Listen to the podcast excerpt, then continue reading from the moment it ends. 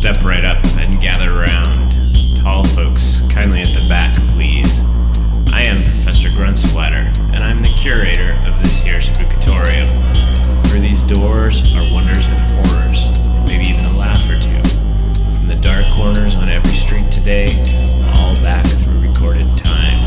You'll hear music and tales of the unknown, mysterious, and perhaps even diabolical. That's right, folks. There are strange things beyond threshold. But if you weren't curious, you wouldn't be here. So, will you take a chance and come on in? Or will you saddle up to the concession stand and always wonder what you may have missed? Ladies and gentlemen, welcome to Professor Gruntsplatter's Spookatorium. There will be no refunds once you enter. Thank you for your attention, and the brave ones,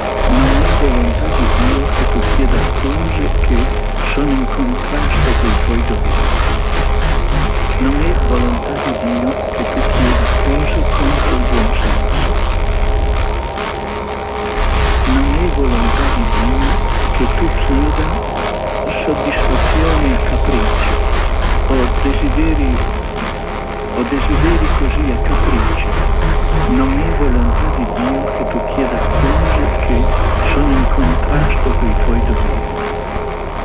Non è volontà di Dio che tu chieda cose contro il buon senso.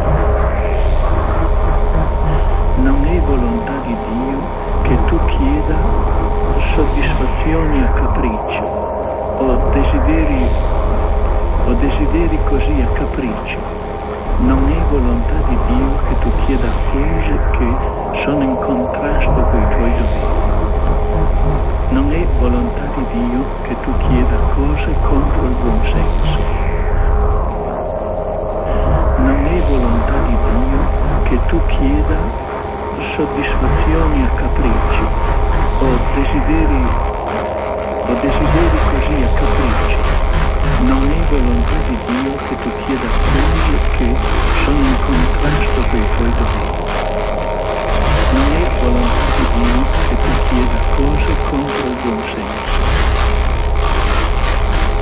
Neue Volonté-Video fokussiert soddisfazioni a capriccio, o desideri, o desideri così a capriccio. não é inventam de Deus que posseda coisas que são em contraste com coisas do Pai. Não é vontade de Deus que posseda coisas contraditórias. Não é vontade de Deus que tu queira é satisfação e capricho, ou desideri, ou desideri così a capricho. Non è volontà di Dio che tu chieda cose che sono in contrasto con i tuoi doveri. Non è volontà di Dio che tu chieda cose contro il buon senso. Non è volontà di Dio che tu chieda soddisfazioni a capriccio o desideri, desideri così a capriccio.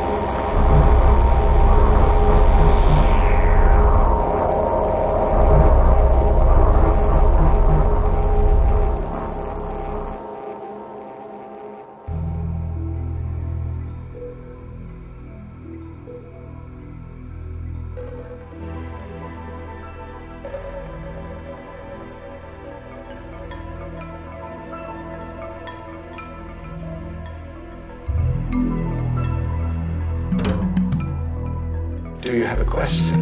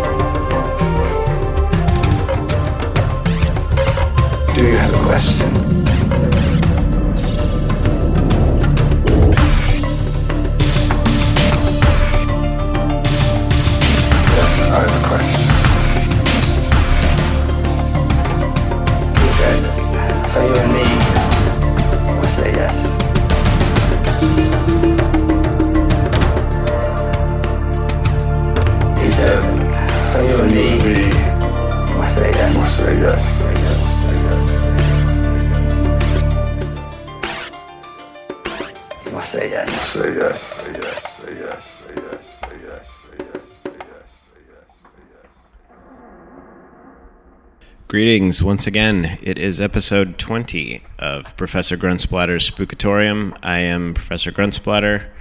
This is my Spookatorium. Uh, opening the show today was a Precious Thing from Big Black. Following that was Cazzodio with Volanta Mutilata. And the last track you heard there was Doubting Thomas. Uh, and incidentally, the samples in that song are from one Mr. Joseph Campbell. Um, let's see. On the site since the last show, uh, the only thing really up there is uh, a look at a phenomenon that I didn't know was a phenomenon until I looked it up, um, and that is in regards to the number 1111 or 1111. Apparently, there's uh, a lot of people who have a knack for looking at their clock when it's 1111. There are several theories on what that means. None of them seem to really coordinate with one another, which makes me think that it's a lot of people looking at a coincidence and trying to assign meaning to it, uh, since I couldn't find any sort of common ground. But uh, you know, there are organizations that have taken that as well and used it. Uh, you know, one in particular uses it as a communal minute of prayer to focus positive energies and those sorts of things um, out into the world. And the idea that if everybody does it at the same minute, it can affect change. Um, there are people who equate it with the Bible. Um, the Mayan calendar that ends in 2012, which we talked about before, uh, the last moment on that calendar is 1111. The time 1111 is when it ceases on uh, December 21st, 2012, and there's supposed to be a, a you know some sort of cataclysmic change that that the calendar stops because of, and so those are the different theories. There's a little bit of information there. There's some videos about the different points of view that I just mentioned.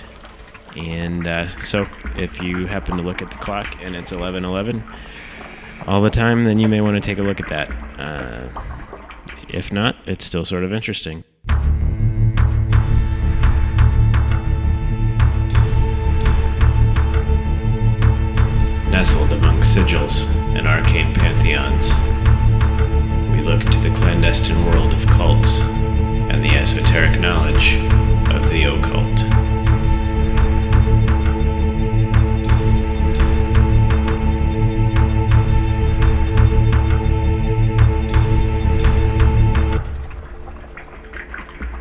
Seems to have been a rise in reports regarding demonic possession in the news lately. Uh, perhaps it's simply the media choosing to spotlight something that is always there, or perhaps the public consciousness is again shifting to arcane boogeymen in a time where fear and religious thinking have put their boot firmly in the public's chest.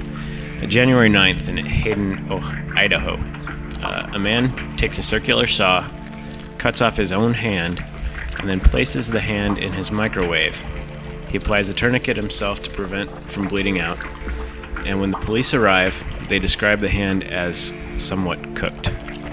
Uh, his reason for doing this is that he was ridding his body of the mark of the beast in order to avoid God's wrath. Uh, police indicate that in their reports there were no obvious marks or tattoos on the, the hand. Um, there are two pieces of scripture that indicate that what this man did is a good idea. Uh, Revelations 14 9 and 10. Quote, If anyone worships the beast and his image, and receives a mark on the forehead or hand, he too will drink the wine of God's fury. Matthew 5:30. Quote, "And if your right hand causes you to sin, cut it off and throw it away. It is better for you to lose one part of your body than it is for your whole body to go into hell." Uh, the report from Idaho doesn't indicate which hand the guy removed, but that is certainly more explicit than anything the specter of Marilyn Manson and others have suggested that that one do. Um, and that's that's straight from the uh, from the Bible. Uh, January 11th, Washington D.C. U.S. Marshals serve an eviction notice on a home in one of the poorest corners of, of the city. Upon entering, they find religious writings scrawled on the walls and the bodies of four children in the upstairs bedroom. The kids, ages 5, 6, 11, and 17, had been up there dead for up to four months. Their mother, still living in the home, claims they were possessed by demons and had died in their sleep. The autopsy results, however, indicate one of them was stabbed in the neck three times, two of them were strangled, and the youngest, the five year old, was strangled and suffered blunt force trauma to the back of the head. Uh, there was a similar story in Arizona um, a few months ago that I had saved, and when I went to write this up, the article was gone. Basically, a man killed a child in an exorcism rite because he believed the boy to be possessed. Um, and in these situations, the two that I mentioned, that in particular, the police and the media are quick to say that these people are mentally ill and minimize the religious elements of the case. And the one involving the uh, the four kids, the whole story was about child protective services, and, and they didn't really focus on on the religious part of the story at all. However, when Jesus shows up in a potato, as he did recently in Florida, as you may have heard, um, in his world tour of side dishes and shrubbery, and people flock to see it, it's questions of whether or not it's a miracle rather than questions of whether or not the person is insane that are raised. If it gives hope, then it is a religion, and if it's grim and destructive, then the people involved are crazy. Um, that's what they tell us. Uh, what of the church's position on this? Uh, Gazeta Wyborcza, a newspaper out of Poland, I'm sure I said that wrong, reports on December 20th, 2007, that uh, the Oasis of Mary, Queen of Light, is a new facility being built in the village of Pagzernin in northwest Poland. Its purpose is to, quote, serve people with problems connected with possession of dark powers, unquote. The idea is that of Reverend Trojanowski, who claims to have been an exorcist for four years. He claims that he helps approximately 20 people a week rid themselves of spirits that possess them in both Poland and in Germany.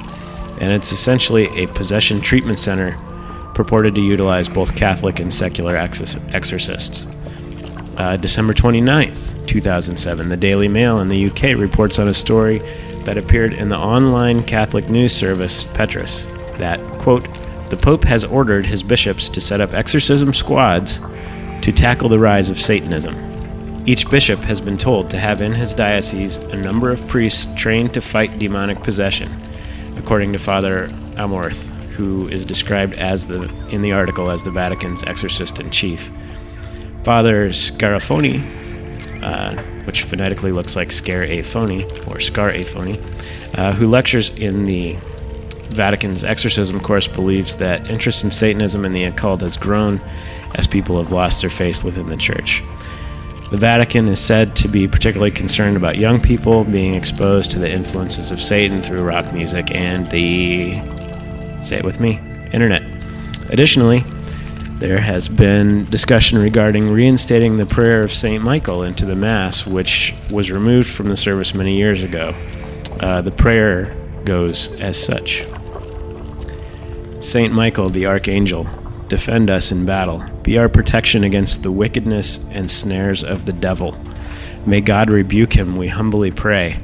And do thou, O Prince of the heavenly host, by the divine power of God, cast into hell Satan and all his evil spirits who roam throughout the world seeking the ruin of souls.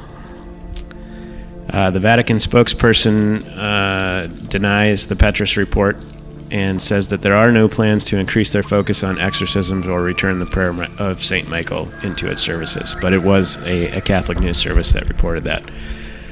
So, I mean, what does all of this mean? When people are afraid, when people are uncertain, they look for places to have faith, they look for things to blame that are not there in the flesh to blame. Um, you know, this whole thing makes me think we may be seeing the beginnings of another satanic panic that we had in the 80s. Why might people be losing faith in the church, the Catholic Church? You know, they've certainly had their share of, of unpleasantness that's been documented in the last few years, none of which I would say is particularly godly on their part. And so, you know, this may be a little uh, head fake to get people thinking about something else. But it's interesting, and I'm going to kind of keep an eye and see if these sorts of stories continue to appear because you didn't see it for a long time, and now, you know, this is these four or five stories that I just mentioned all were reported in the last month from different parts of the world. Um, it'll be interesting to see how this shakes out.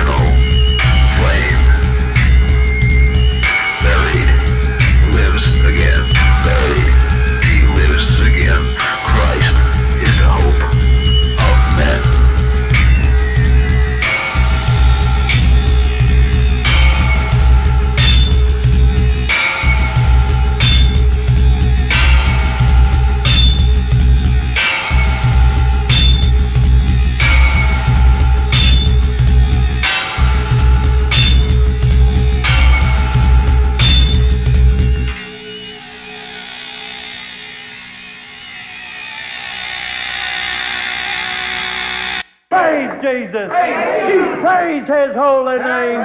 Praise His blessed Spirit. Praise His everlasting love. Jesus Christ our Lord. Listen to me now. Listen to me. The prince of darkness is upon the land.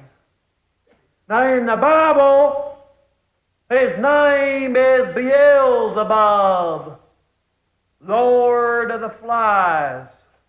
Right now on earth today, his name is Bolshevist, Socialist, Communist, Union Man, Lord of untruth, sower of evil seed, enemy of all that is good and pure, and this creature walks among us. What are we going to do about it?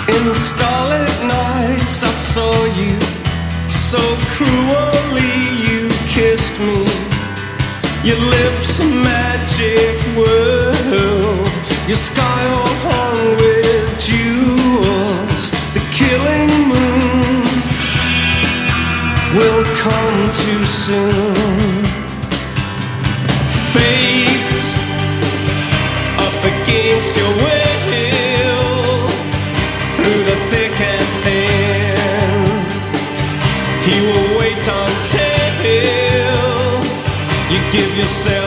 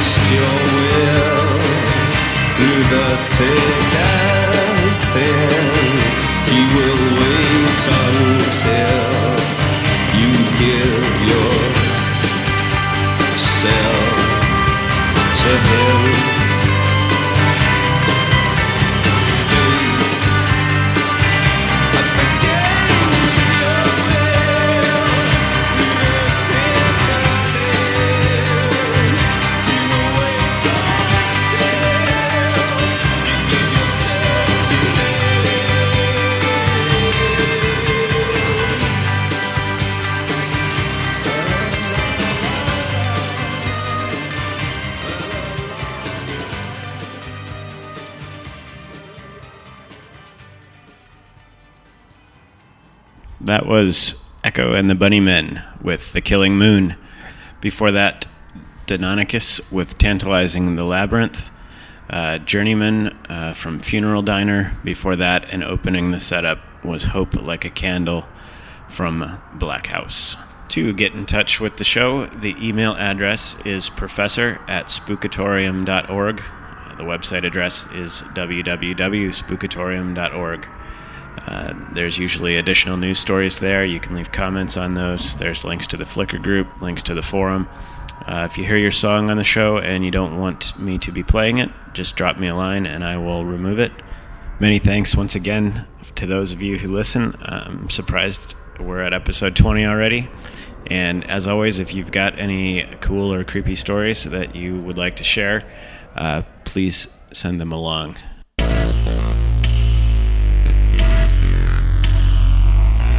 Gather round and hear treatments and tales of the medicine wagon and the spookatorium's rolling apothecary. It does a body good.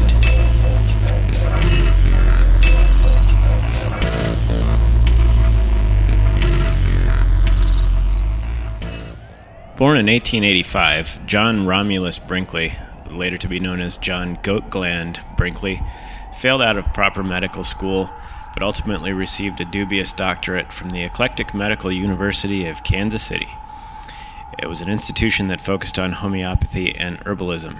This degree allowed him to get a medical license in Arkansas, which he was then able to use to open a practice in Milford, Kansas. How his legacy dawned on him seems to be a point of speculation. I've seen one story that suggests it was the result of a casual conversation with a patient claiming they used to be frisky as a goat, and another that the idea dawned on him while working in a slaughterhouse. However, the revelation came to pass, Brinkley determined that transplanting a goat testicle into the scrotum would cure impotence. Primarily.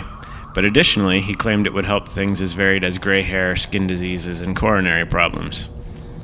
Beginning in 1918, he began operations where he would graft the gland near the spermatic cord and then follow that with an injection of mercurochrome into the cut ends of the vas deferens. This would color the urine of the patient in the coming days, which he would then report to them was a sign that the operation was taking hold.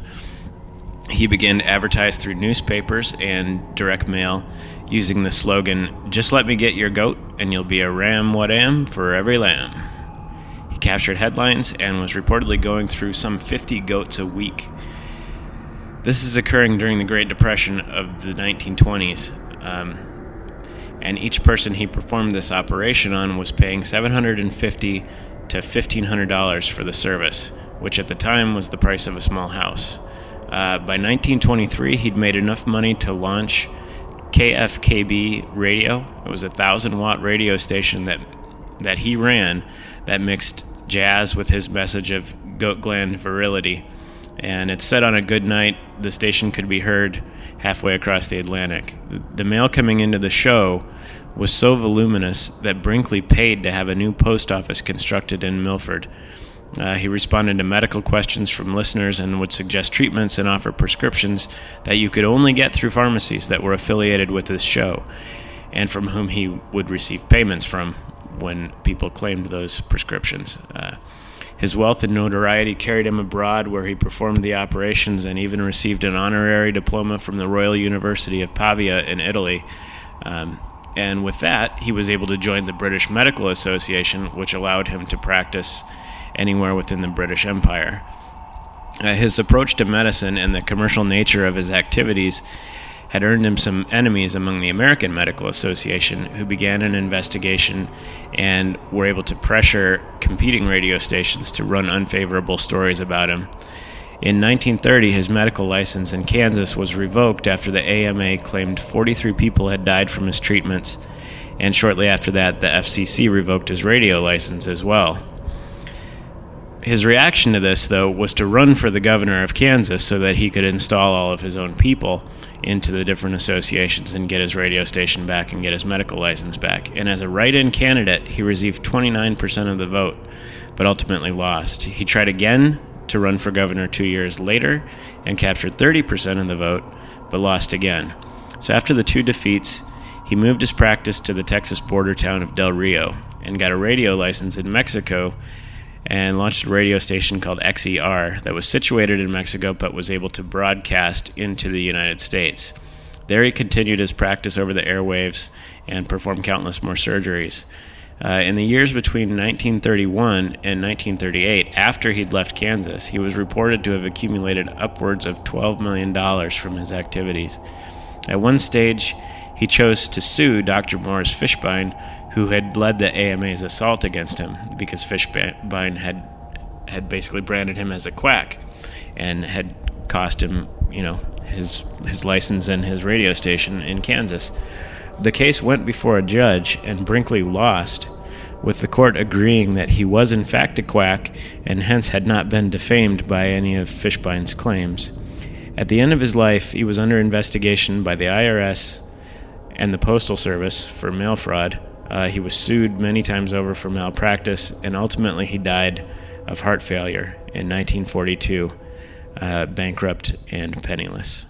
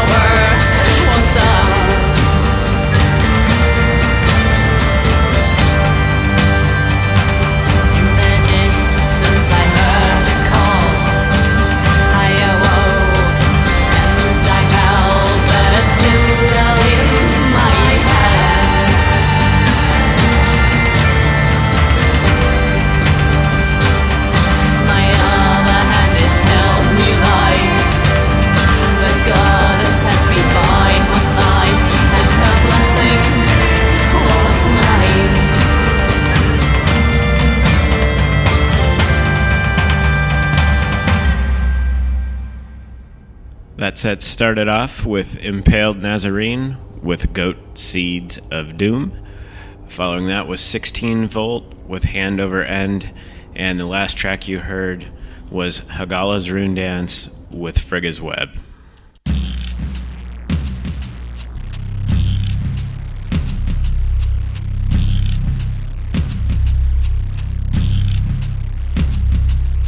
Upon leaving the Spookatorium today, point yourself back towards the mundane, take a moment to stop and drink in one of these roadside attractions.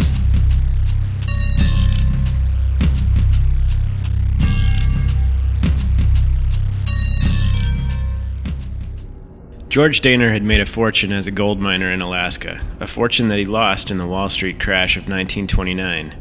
With four dollars in his pocket, he went to Vineland, New Jersey on the advice of an angel. The angel felt George had the soul of a go getter and provided him with a set of basic plans for what would become the Palace of Depression, or alternately, the strangest house in the world.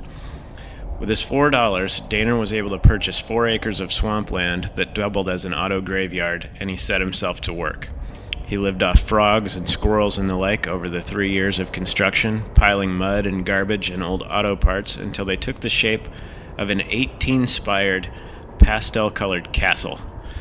Construction was completed Christmas Day of 1932, and while at first glance the name might suggest otherwise, it wasn't a monument to depression, but his unique symbol that the Great Depression could be defeated with ingenuity and hard work. He offered tours to all comers for a quarter, and the highlights of the tour included an underground tunnel he called the Jersey Devil's Den and the Knockout Room, which was a room he said he could remove all of your bad memories by dropping a boulder or a bowling ball on your head. Uh, it's believed nobody ever took him up on that one. He was a grandiose man with an oversized mustache that would reportedly do anything for publicity. He was able to draw crowds without any signage or anything of that type. Uh, he made it onto Ripley's Believe It or Not. In 1938, he offered to let the Smithsonian Institute examine his brain while he was still alive. And in the early 30s, he managed to get his palace on gas station attraction maps and a series of postcards. He turned up on cinema newsreels and so on, all without any help of a PR company or anything, simply by being uh, being himself. Uh, in 1957, his lust for publicity got the better of him. There was a headline grabbing kidnapping case that had captured the nation's attention. Daynor claimed that the kidnappers had visited his palace, and the FBI swept in to investigate his claims. They determined that he'd lied about it, and he ended up going to jail for a year for providing false information. While he was incarcerated, there was no one to look after the palace, and it suffered uh, many acts of vandalism. There was a mysterious fire, and souvenir hunters would continue to go through the, the site because there was no one there, and they would loot it and take things of interest. Um, he was allegedly over 100 years old when he got out of jail, and in his final days, he was known to wear lipstick and rouge, and in the end, he died penniless in 1964. He was buried in a pauper's grave in Oak Hill Cemetery, and the city paid for his headstone. In 1969, the site was bulldozed as nature began to reclaim it, and all that remains is the ticket booth. Uh, there was a movement to rebuild. The, there is a movement to rebuild the Palace of Depression, and the city has agreed to donate the land back to the cause if if the group is able to raise the money to do it. Uh, apparently, even a Home Depot is involved in helping out with that. I'll end with the words of George Daynor himself. The Palace of Depression stands as proof that education by thought can lift all the depressed peoples out of any depression, calamity, or catastrophe, if mankind would use it. The proof stands before you, my friends. Seeing is believing.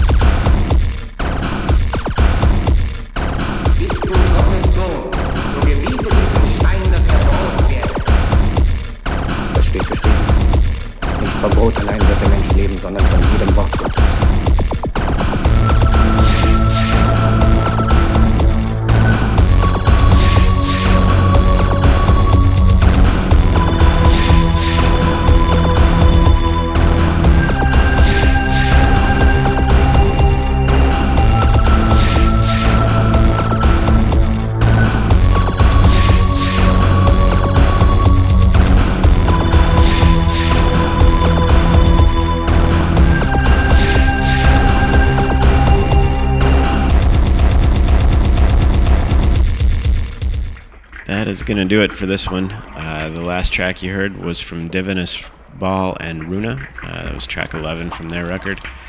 Pine Tree State Mind Control before that with Wascaro, and opening that section up was Black Flag with Modern Man. Uh, playing underneath the yammering today was Necrophorus with a track called Partial Melt, and also Hollow Earth uh, with a track called Scrawled in Blood. Um, that is going to do it. Thanks for listening as always. If you want to get in touch, the email address is professor at spookatorium.org. Check out the website at www.spookatorium.org. And until next time, this is Neurosis with Flight.